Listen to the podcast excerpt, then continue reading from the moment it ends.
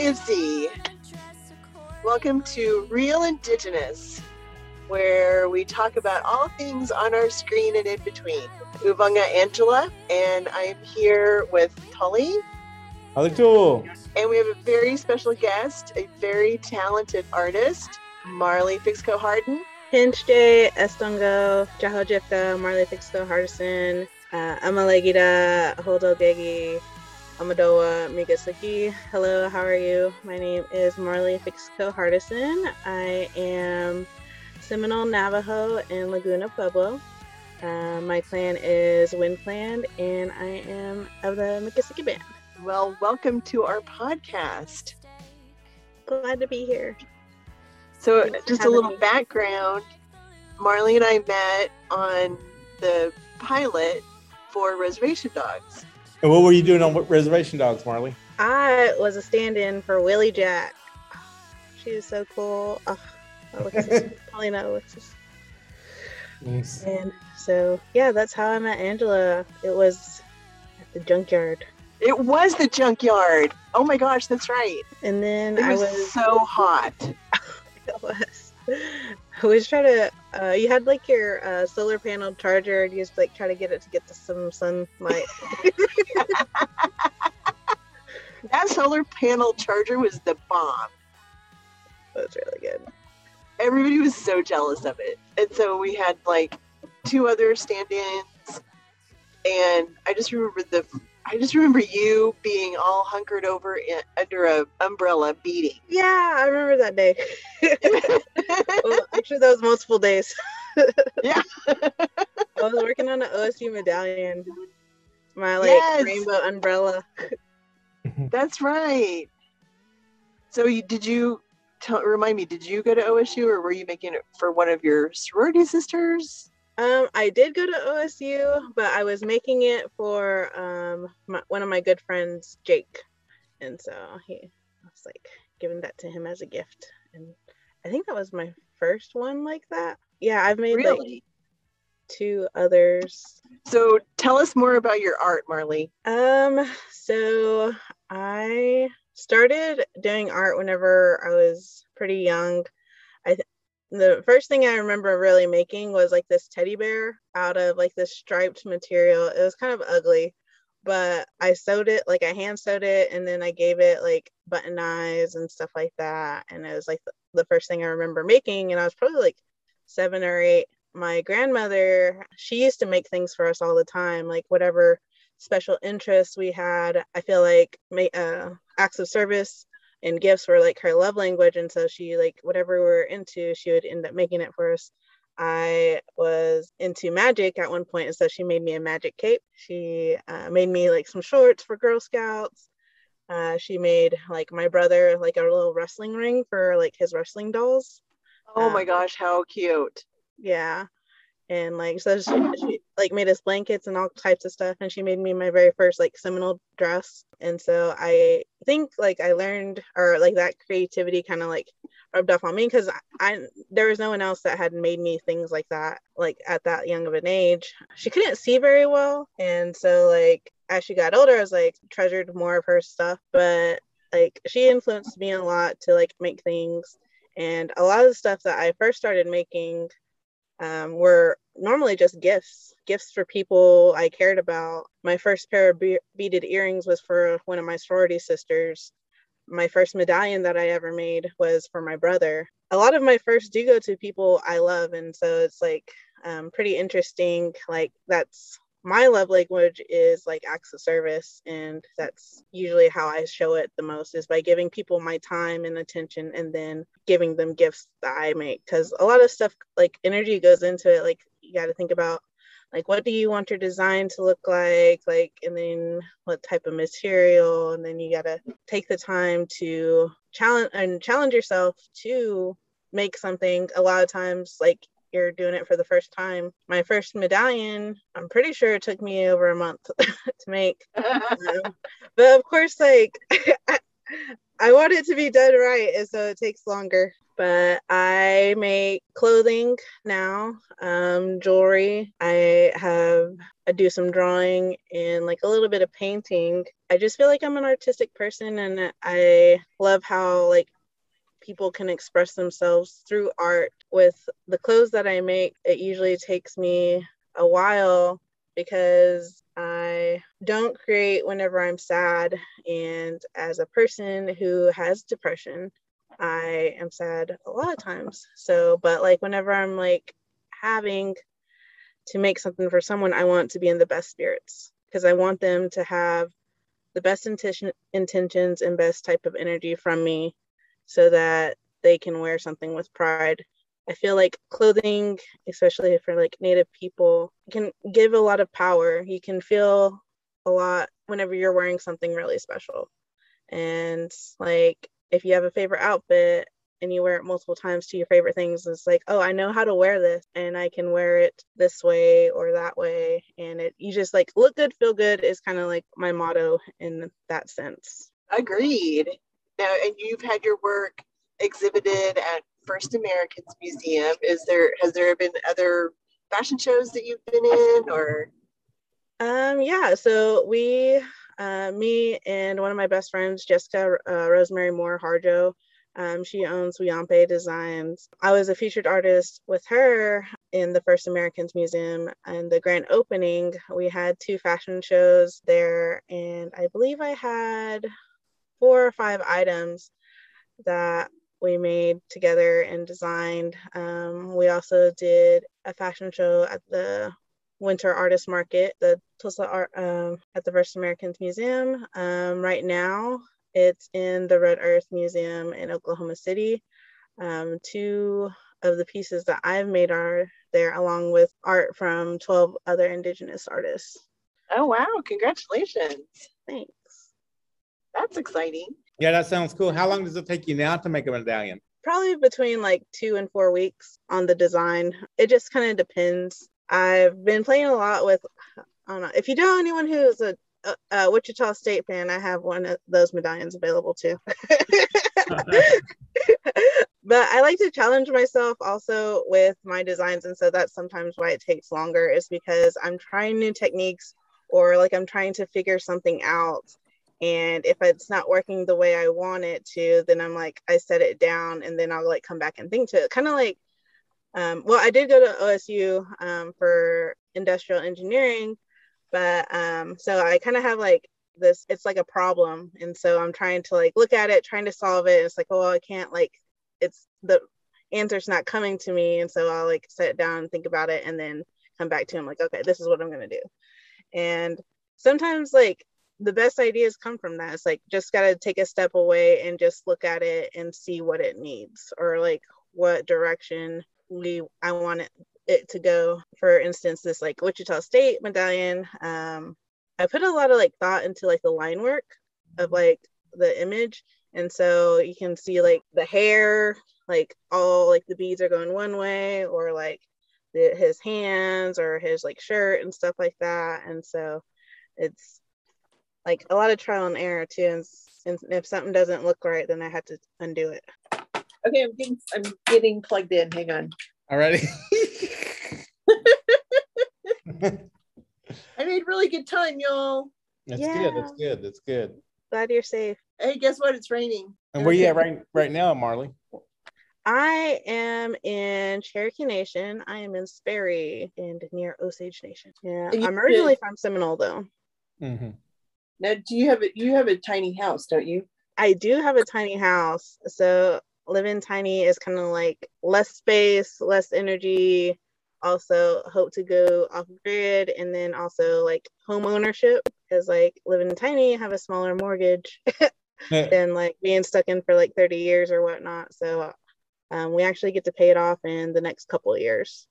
And so, and then it's on wheels. And so we can take it wherever with us because, like, I think I moved about like nine times before I was like 27. And then, of course, like renting, that money goes to our landlord. And so, like, we wanted to invest into ourselves. I've lived tiny for about four and a half years now, and I love it.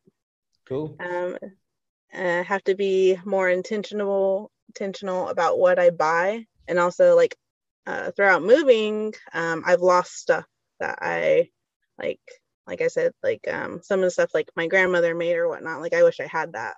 Mm. And so now, as I've gotten older, I've learned to take better care of my things and also put them away to like have a space. I, don't know. I think like if something doesn't have a place, then it's kind of like clutter.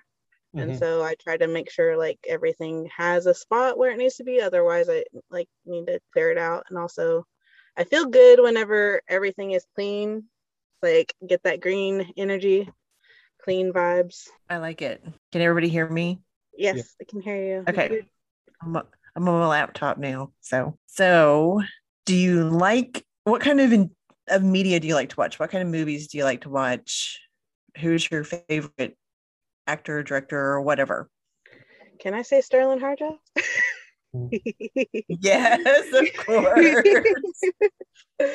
I really like Reservation Dogs. Um, it's so cool to see like Native youth on screen and like ha- see all these jokes in this slang that stuff like I grew up with and like like the home that they have for like Bear's home and everything. Like that was my grandmother's home. That's was like the home that I grew up with. It's something really nice to see that on the big screen. Um, media, I in movies, I like all kinds of movies. Pretty much, I like alien movies. I like sci-fi movies, some horror movies, action movies, romantic comedies. I watch a lot of anime though. That's like my go-to right now. It's my like my happy place because I know what to expect. And also like the music. Uh, there's like I feel like music can like really like make a movie or like a series. And so, like, one of my favorite composers, his name is Yuki Hayashi. He does several animes, and it's like very uplifting and it just like hits you in the feels. And I just, I love it. Well, it's good that you like all kinds of media because the movie that we're talking about today is called Night Raiders, and I'm, I hope you had a chance to watch it. I did. I wrote down notes too. Hmm. Ooh, notes. Well, I'm going to give a quick synopsis and then we can get into it. A mother joins an underground band of vigilantes to try to rescue her daughter from a state run institution. Well, that's a pretty succinct description of what it all is. The whole thing opens on a mom and daughter in the woods running from something we don't know. Then the daughter gets injured and they have to go into town to get help. And that's when we realize that children are being stolen. And if this sounds familiar to any Indigenous people, it should, because happened to my grandpa. Probably happened to some of your relatives too, right? The the daughter's injuries are so such that she, the mom decides to turn her over to this entity where she can be healed. And in the meantime, we we meet this cast of characters. It's very dystopian. You know, it builds this world of people inside a wall and people outside a wall. And then there's people that are out in the forest that we meet, and they are kind of an insurrectionist bit. And they talk the mother into helping them save the children that are behind the walls because they think that she is a prophet. Is it a prophet? Is that a good term for it? Well, the guardian is what they called her. The guardian. Yeah, and so the prophecy was, you know, the the stories that that was told about the giant mosquitoes who would come, and then there would be a guardian who would come to save save the people from the north. The guardian from the north would come to save the people. So this production is Canadian. As we all know, Canada's got a nice film program, I guess, that helps support indigenous, indigenous filmmakers. And it is the first film of Danis Goulet. Uh, Tully, are you familiar with Danis at all? I am not familiar with her at all. Um, I may have talked to her, or met her like way back in the day, but I don't have any recollection. I know she used to run uh, imagineNATIVE, right? She used to be a part Yes. of that, and so that's kind of like to extent. So I probably got an email from her or something at one point in my life. my claim to fame. she has made short films, though I believe. So oh, is that what it is? Okay. yeah, yeah, she had made a few short films, and uh, one of them was like a got a lot of buzz, and it was it was a sci-fi one, and I don't remember what it's called. and um, it's on YouTube if you want to look for it. And it's done in like the Cree language. And the one of her discussions, but you know, she had a lot of pushback on it, on using the language when, and she would say, well, you know, you guys use alien. Whenever you have aliens that use a fake language, and then you put the subtitles underneath, you have no problem with that. But then when I start using the Cree language, then all of a sudden you guys have issues. So those are kind of things that that I recall from her. Yeah. Interesting. Good for her. And the movie that she did that got the biggest buzz was a short film called Wakening. And it's like, it's a kind of like same kind of idea. Uh, The environment has been destroyed and society suffocates under a brutal military occupation. Lone Cree wanderer, Wasakachak, searches an urban war zone to find an ancient, dangerous Witingo to help fight against the occupiers. An ancient dangerous what? Witingo, like uh, it's kind of like uh like I'm assuming it's kind of like a Wendigo is how I heard it, but that might be how they s- say it there, and I might even be butchering the word. Oh, okay. Spirit Witingo is a traditional is what it says. It's a cannibal spirit. A cannibal spirit. Yeah. Oh, okay.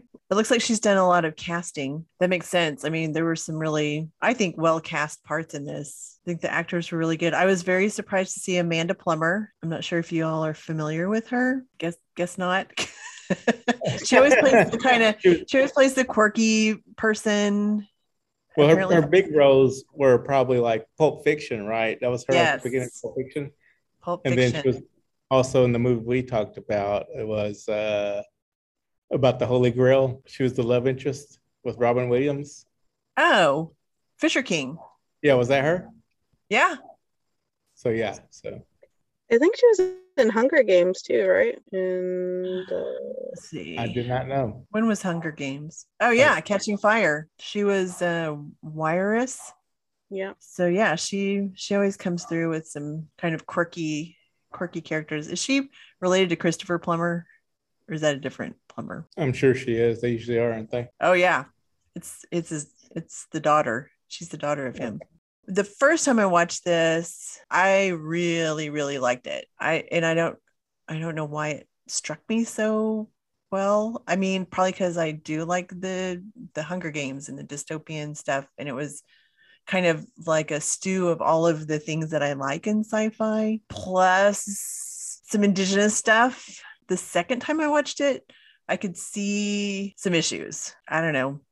Anybody want to chime in on what they liked about this movie? I was gonna say like, like from like the first speaker or the words, we knew that they would come for us, like they always had before. We tried to warn the others that they would come for them too because we knew how far they would go. Like just like those words alone it just like automatically made me think of like invasion and assimilation and just like war. Um like you're under attack and you're uh, it just like struck me that it was like kind of i knew it was indigenous but like the similarities in the show in the movie they talk about like this federal academy that these young kids go to at age four and we know like the like residential schools that young kids were taken at that age to go off somewhere.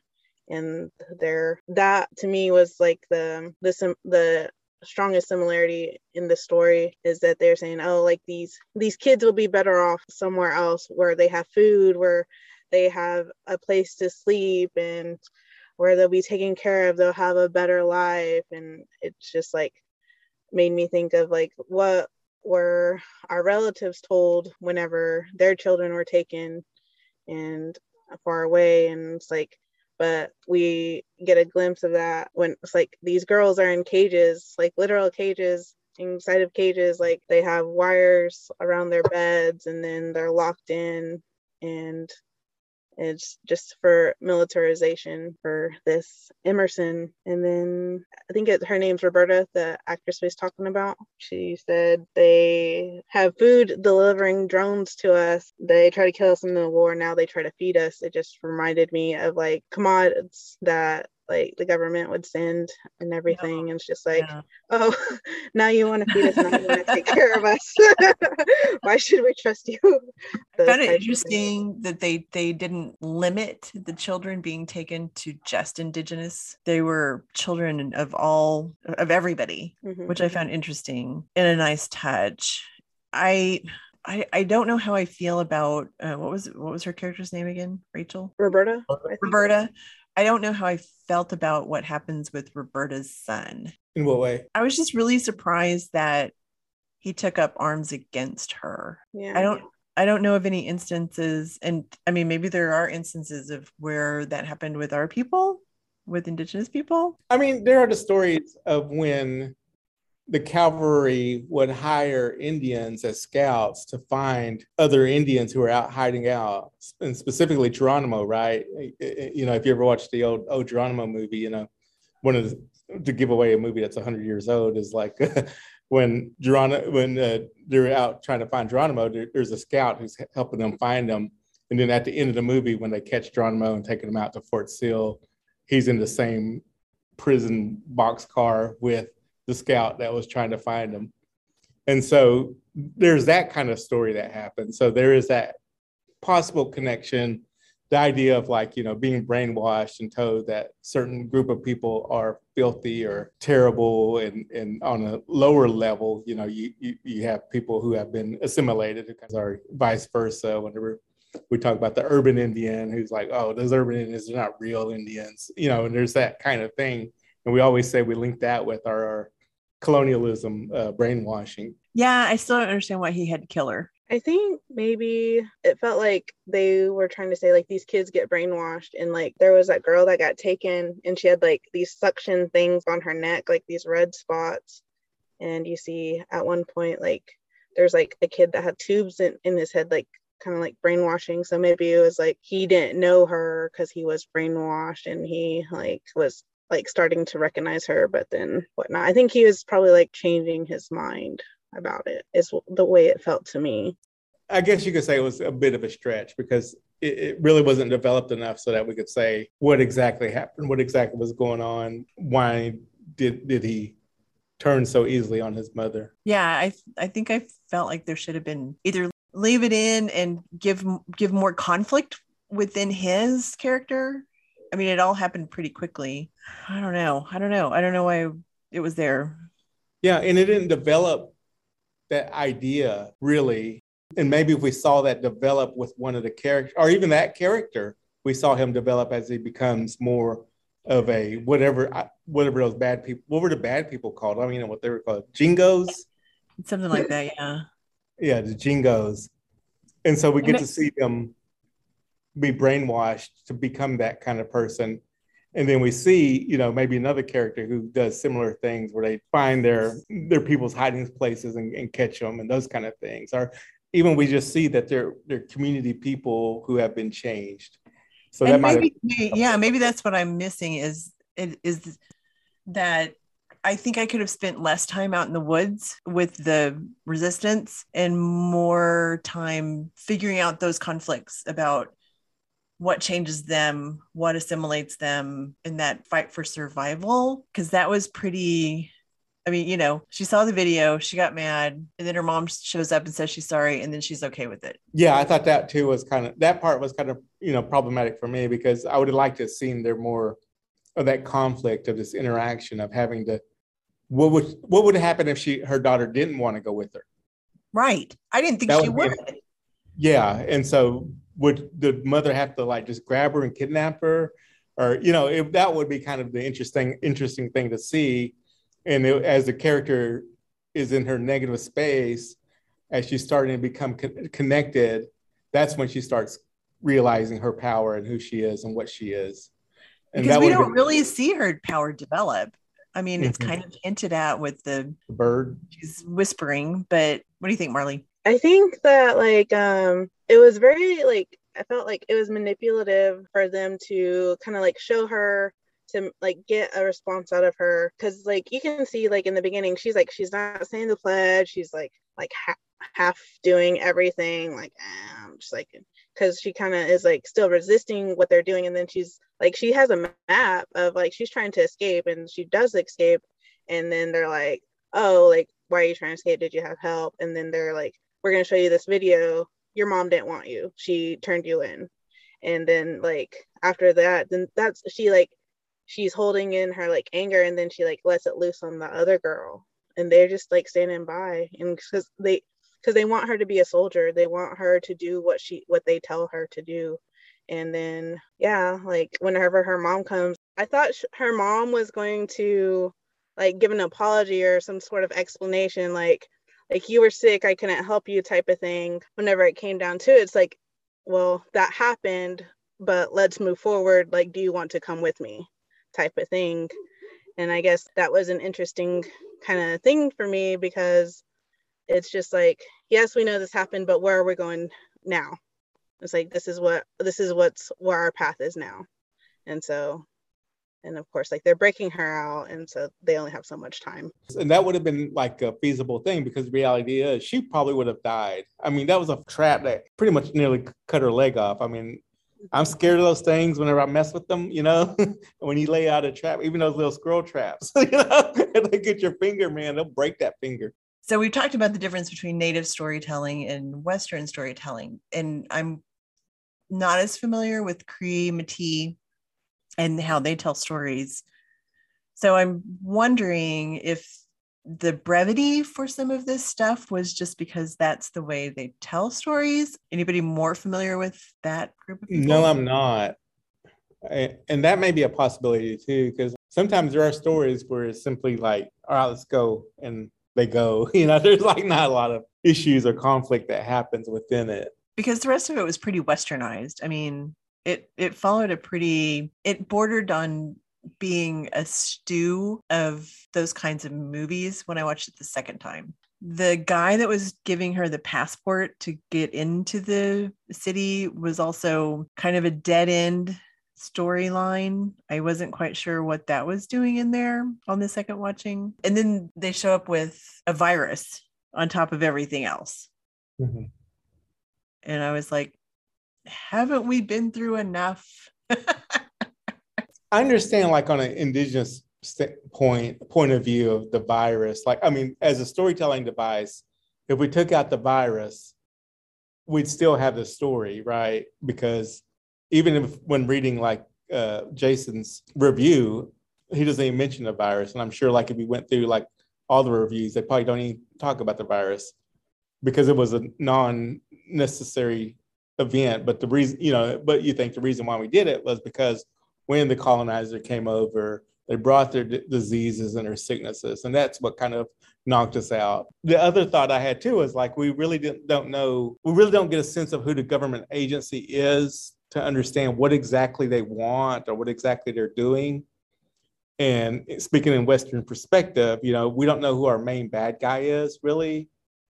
I mean, like if there was a bad person's quote unquote antagonist, I guess we call it, it would probably be like the school marm, who was a pretty like frightening kind of person.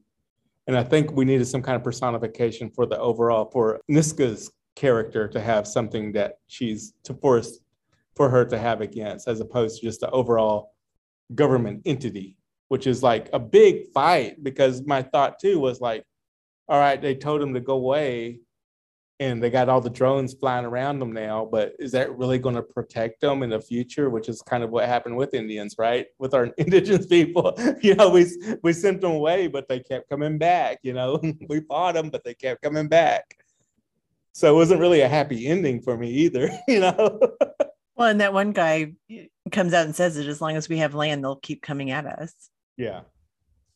Yeah i think that's kind of where i felt too. Is like that first quote like because we knew how far they would go. Like they took the children. I think like it was like for the virus to me, they like the food that they were giving them, they were like basically like packaged meals and just think of commods like, you know, commods gave us like diabetes and like we have heart problems, don't have access to fresh food. And you see all these drones delivering these small packages that these are what these people who are living on outside of the wall are relying on for food. But and then you see our uh, Nishka, she's like giving people berries like she's giving them fresh fruit. And so uh, i thought that was interesting. She is a berry picker in a sense. But it was fresh um, but it's just like poisoning. They mentioned like poisoning them in the food and then of course like over time not having the nutrition. And then of course like they have mining near these places. They said like oh their mining expanded like it's getting closer to our our village and the encampment now. So i felt like we know who the bad guys are. Is the people who stole our children who are trying to take away our future in a sense. They want them to be with them, not us. They say like one language under God, one like given everything, like their pledges. Cause like in the main girl, she speaks Cree and she's able to understand and she like these are not machines to her, they're like mosquitoes, they're alive beings. And like we saw that. It's like you can hear him breathing like he's not dead or whatnot. And then it wakes up to her which is kind of interesting that she was able to you know she she's able to communicate with them. As i interpreted it was like she can understand and listen to just about everything right? Because she was like i'm listening to the bird and it, i was assuming she was having a, an understanding what the bird was saying at the very beginning. Then like with these big machines she was able to now communicate with them and have them do what she asked them to do and what that means overall is is she going to be able to control like the oil company machinery and be able to you know i don't know if they ever plan to make this like a trilogy or anything but no why don't we why don't we explore that?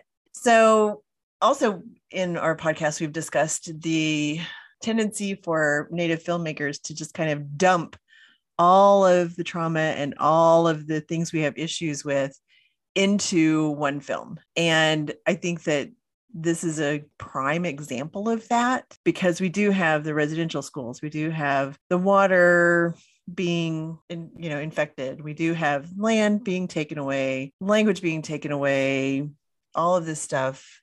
And you know does it does the film suffer? I think we need to come up with a term for this this dumping of traumas into you know all of the bones we have to pick with colonizers all in one go. And does that yeah. delete the, the message that you're trying to to send in the film? Or is it just colonists are bad? I think like uh, in mainstream storytelling they say you got to streamline what you're trying to get across. Because if you put in too much you're going to overburden the the viewer of the of the movie because they're saying now it's become a, a issue movie, right? Where you're just talking about issues, where instead of telling us a good story, and like uh, Alan Moore, who was a comic book writer, would say, if I wanted to give you a message, it'd be easier if I just wrote it down on a piece of paper and said, "This is my message."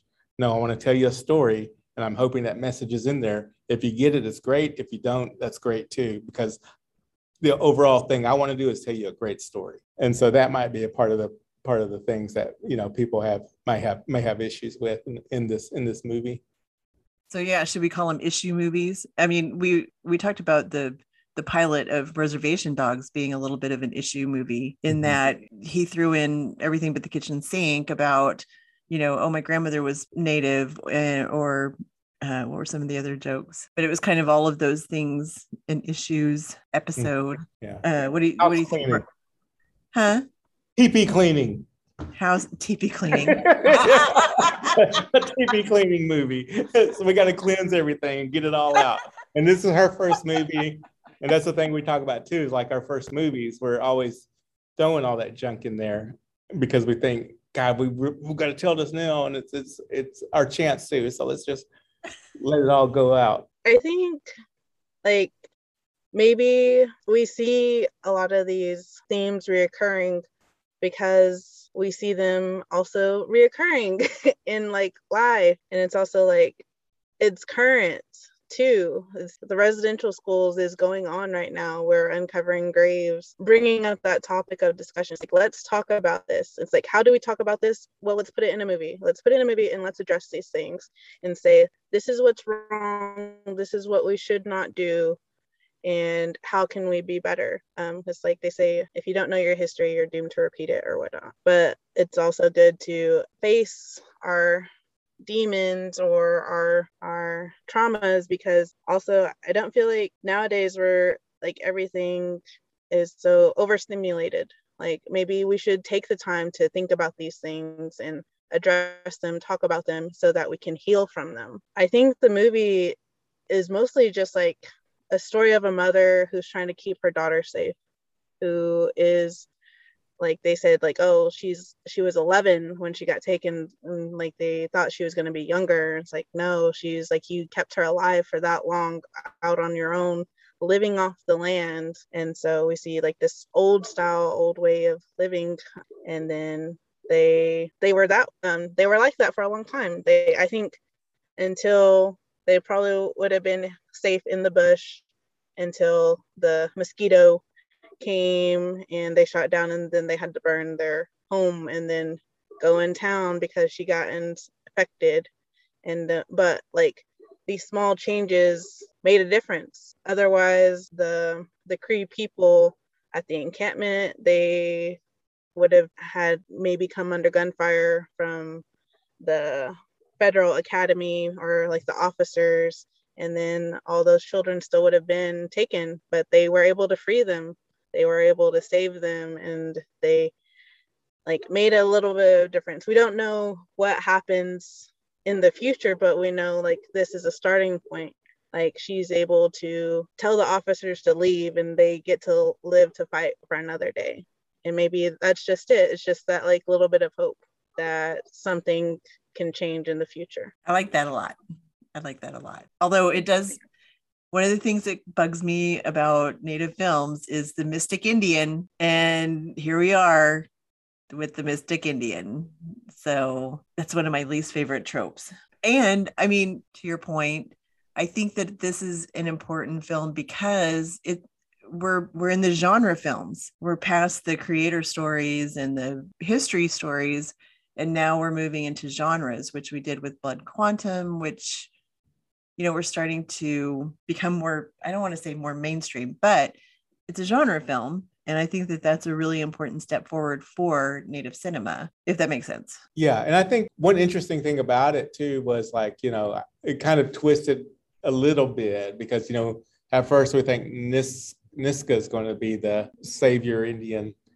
And then we re- realize it's the daughter and it's Niska who's actually going to have to protect the guardian. And I think it has to develop that, like you said, that what do you call it, character arc for uh, Waseese to to get us to to see that she's how she's becoming this quote unquote magic person, as you say, and and so that you know because to me what would have been interesting is if if she was able to speak to the machines because when she cut her leg they had to put a device that was a mechanical device so instead of it just being, you know, a, a, magical person, it would be actually based on the computer algorithms that she was able to connect with and be able to connect through the mechanical thing. And so she'll still be the magical Indian, but it'll have a scientific kind of, uh, what do you call it, kind of connection to it. And so it'll be a twist on the whole idea of the magical Indian.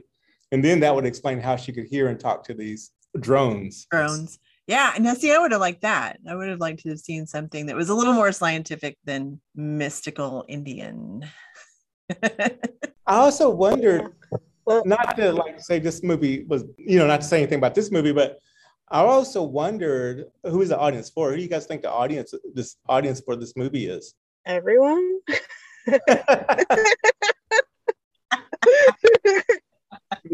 yeah, because because my secondary question is like I don't like I didn't read the reviews of this movie of, of like non-native people's reviews, ex- except I saw like a blurb of one of how someone was comparing it to YA uh, science fiction movies and saying it was too much like a YA. Yeah. Yeah, and and they were like it, it's too much of the same, nothing new, nothing different. And then I wanted to scream and say, but it's talking about boarding schools and it's talking about some real shit. And I'm wondering if for like the non-native person, does that go over their head that they're not even realizing what this is? Because it's not really, again, you know, we're having all the issues that we're talking about that we know about, but is it really connecting with a non non-indigenous audience? And should it? Does it need to? I think it should. Um, I think that's kind of like we see that with with Rhonda, with her son. She, I feel like her character struggles with the loss of her son and she's like telling herself that he's better off with going to the academy that he's a pilot now that he can have all these things that I could never give him. But then um, Niska, she tells him like, well, you you'll never see him. That was her struggle um, with sending her daughter to get medical treatment. Um, I think that like that could relate to a lot of people. It's like adoption or like, well, not just like native adoption, but like struggling parents, people who's like, oh, like I should give them up for adoption or I should do this or do that because they'll have a better life. But you don't like you see that loss with his mother and then like they get confronted later on and there's a struggle there. What do y'all think? I think that it's harder for non-native audiences to have the context for this if they're not up on current current affairs. Yeah you know is it is it a popcorn movie that happens to deal with these issues or is it an indie film trying to drive home a point? Is it i mean yeah it's it's kind of murky to me as to who it would address. It means a lot to us just because we know the history of all of this stuff. But you know like with reservation dogs we found a non-native to interview just to see what her reaction was. So it, it actually it would be kind of interesting to see what a non-native reaction to this would be. If they would even finish the movie. Not to sound harsh, but they might have gotten bored with it and decided, especially when they started speaking in Cree and singing their songs. Some non-natives might have just tapped out at that point. Well, I did read, I did go back and read all of the non-native reviews, and I can assure you that they didn't get it. Mm-hmm. They were just saying that it was too much uh, copy and paste of other dystopian movies, not understanding the tie in with historical events. I will say that I think it was really, really well cast. I think so too. I did like them using the Cree language in like like there wasn't always like a subtitle or a caption for something. It's like they would translate it like this is what they said, this is what they mean. And i thought it was just like her power came from like her language because that's what she was using. I think it's just like um an interesting and power and inspiring notion like there's power in our language like then just like the english english language that we have words for stuff. What i can think of in navajo like navajo code talkers and everything like they use their language to help fight win wars. And so she was using her language for her people and to help save them. Mm-hmm. but but why couldn't she speak it? We never found out. What do you mean? She understood it but she couldn't talk. That was that came up when they were by the fire i think or in the trailer. oh like the mom Nish- nishka? Yes. I think she said she could understand a little bit but like her daughter knew some i don't know i mean i'm probably similar to or around her um I'm a mother age and I don't know my language all that much either, but I can understand some words. But like what we do know, we can pass on. All my Creek friends always taught me the bad words when I worked at IHS. Everybody knows the bad words. That's what I learned first too. so I'm just flipping through like the trivia and it says that it was inspired by Children of Men. And, yeah, and, yeah. And, I think even Jason remarked on that too.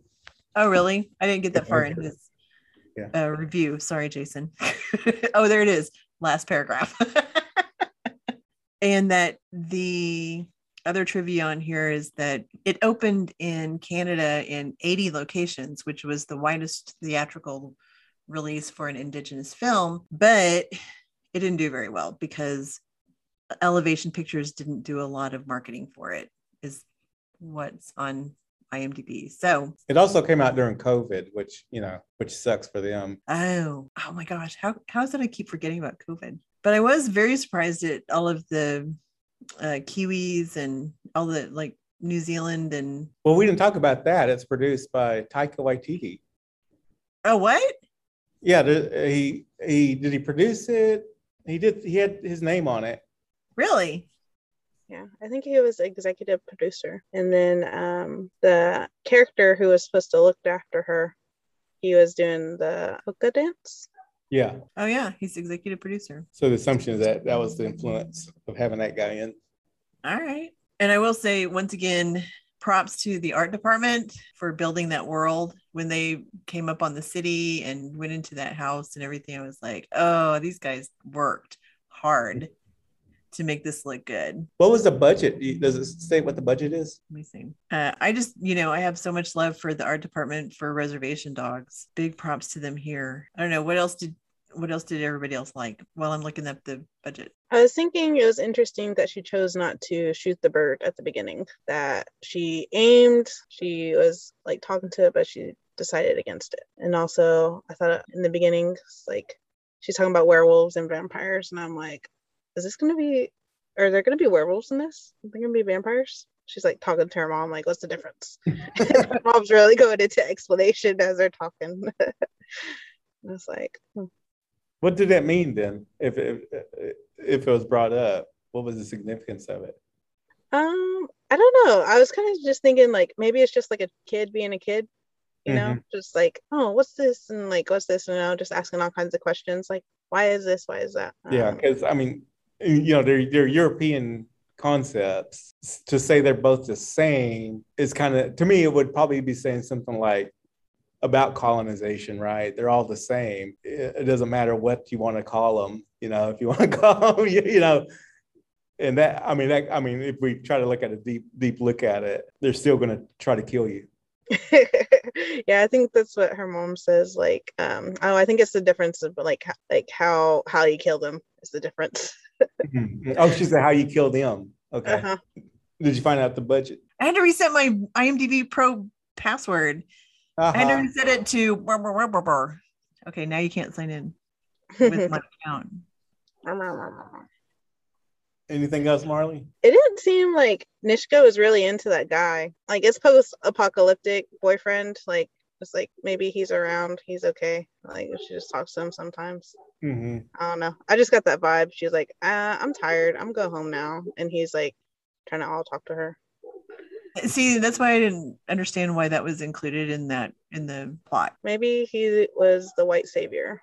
Like I'm gonna get you to safety, but he didn't like really care what things were gonna be like. He was ready to leave it all behind and just go be somewhere better. And i think that wasn't so much like maybe her mentality. Like she could have gone over to emerson but her main focus was like her daughter. And like she went and visited her school it seemed like almost like every day or every other day. And she mourned for her she like took her i think it was an otter and you could see like all these belongings of children hanging outside the gate of this academy um, like and i don't know that that part was really heartbreaking to me to like these some of these parents and most of them probably never seen their kids again. Roberta didn't wasn't going to see him again and then she did as they was trying to leave And so again, same with the disease. If we took that character out, would we lose any of the story? No. Yeah, because my thought when I was watching it was A, he was either going to be the bad guy who was leading them to the bad people, or B, he would make it over there and they would find a way to get over there and it was going to be like just as bad or terrible. He'd be murdered or whatever, almost kind of like uh, Soylent Green or something.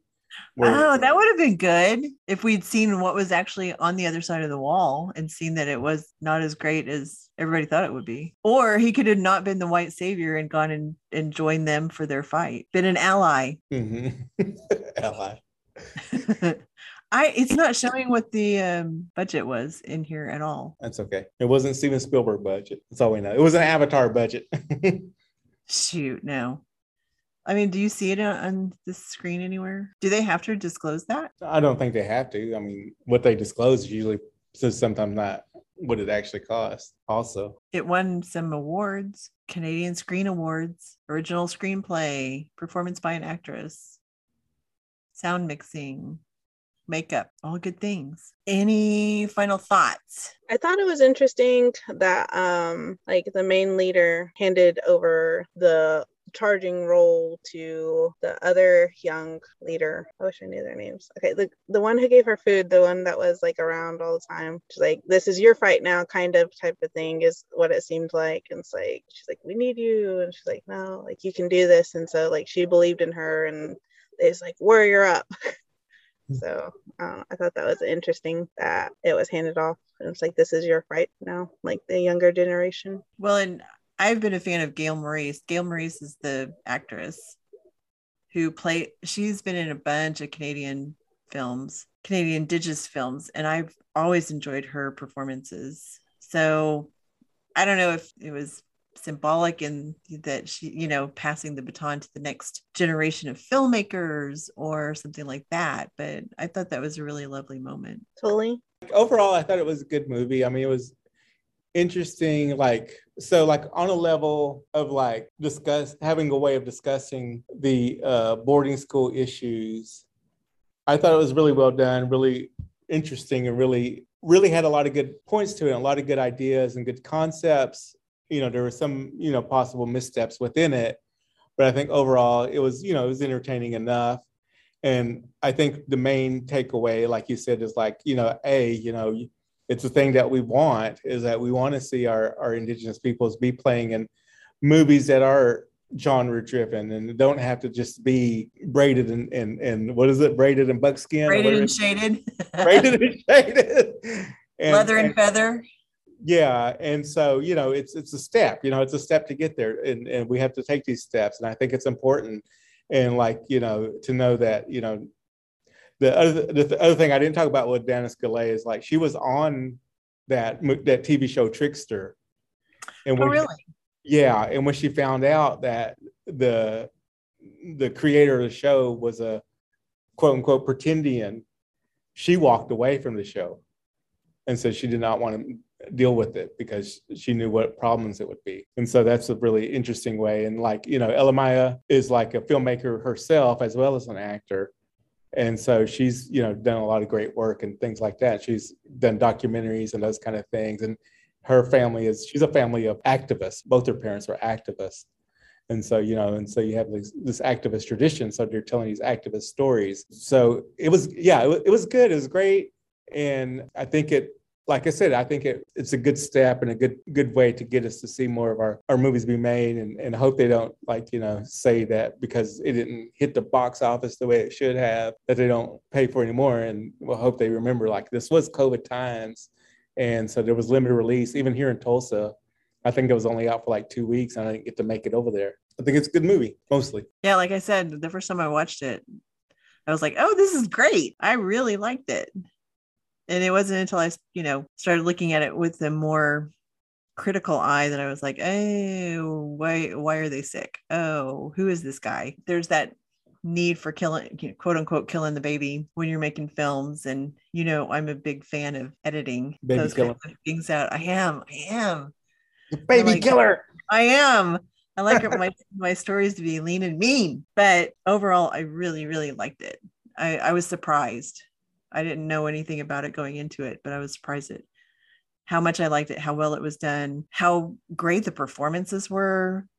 The world building was really great. You know, there was a lot of CGI in there, and I thought it was really well done. You know, you could get all kinds of sloppy on those CGIs, but I think that that it that it worked seamlessly with the story. I just I really liked it. I'm glad that I'm glad it was made. I really liked it too. I think it was kind of like one of those things like well what if the natives win? And it's like and that's kind of like where i saw at the end of it. It's like the natives got the chance. I liked that part um, instead of them we see them beaten or shot at by the officers and the policemen and everything but well marly thank you so much for joining us. Thank you for having me. I think next time you need to pick the film and then oh. we'll get together and visit it about your film. Okay does that have to be an indigenous film? Indigenous film? We yes. do we do look at representation. I mean, we've done Thunderheart. We talked about Rutherford Falls. All right, I'll think about, think it. about it. Yeah, yeah, think about it. I think it's a good one. Sounds good. Thank you so much for having me. I hope I was a good guest. oh, you were great. Hey, awesome. Thank you, Marly. Uh, we appreciate it. It's fun talking with you. Yes, I look forward to being a recurring guest. Mm-hmm. cool, cool. And we want to thank our listeners for tuning in and reminding you to please rate and review. Apparently, that's something we're supposed to ask y'all to do.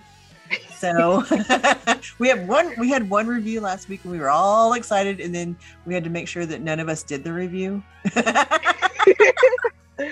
hey, I looked it up. Y'all have five stars on Apple Podcasts.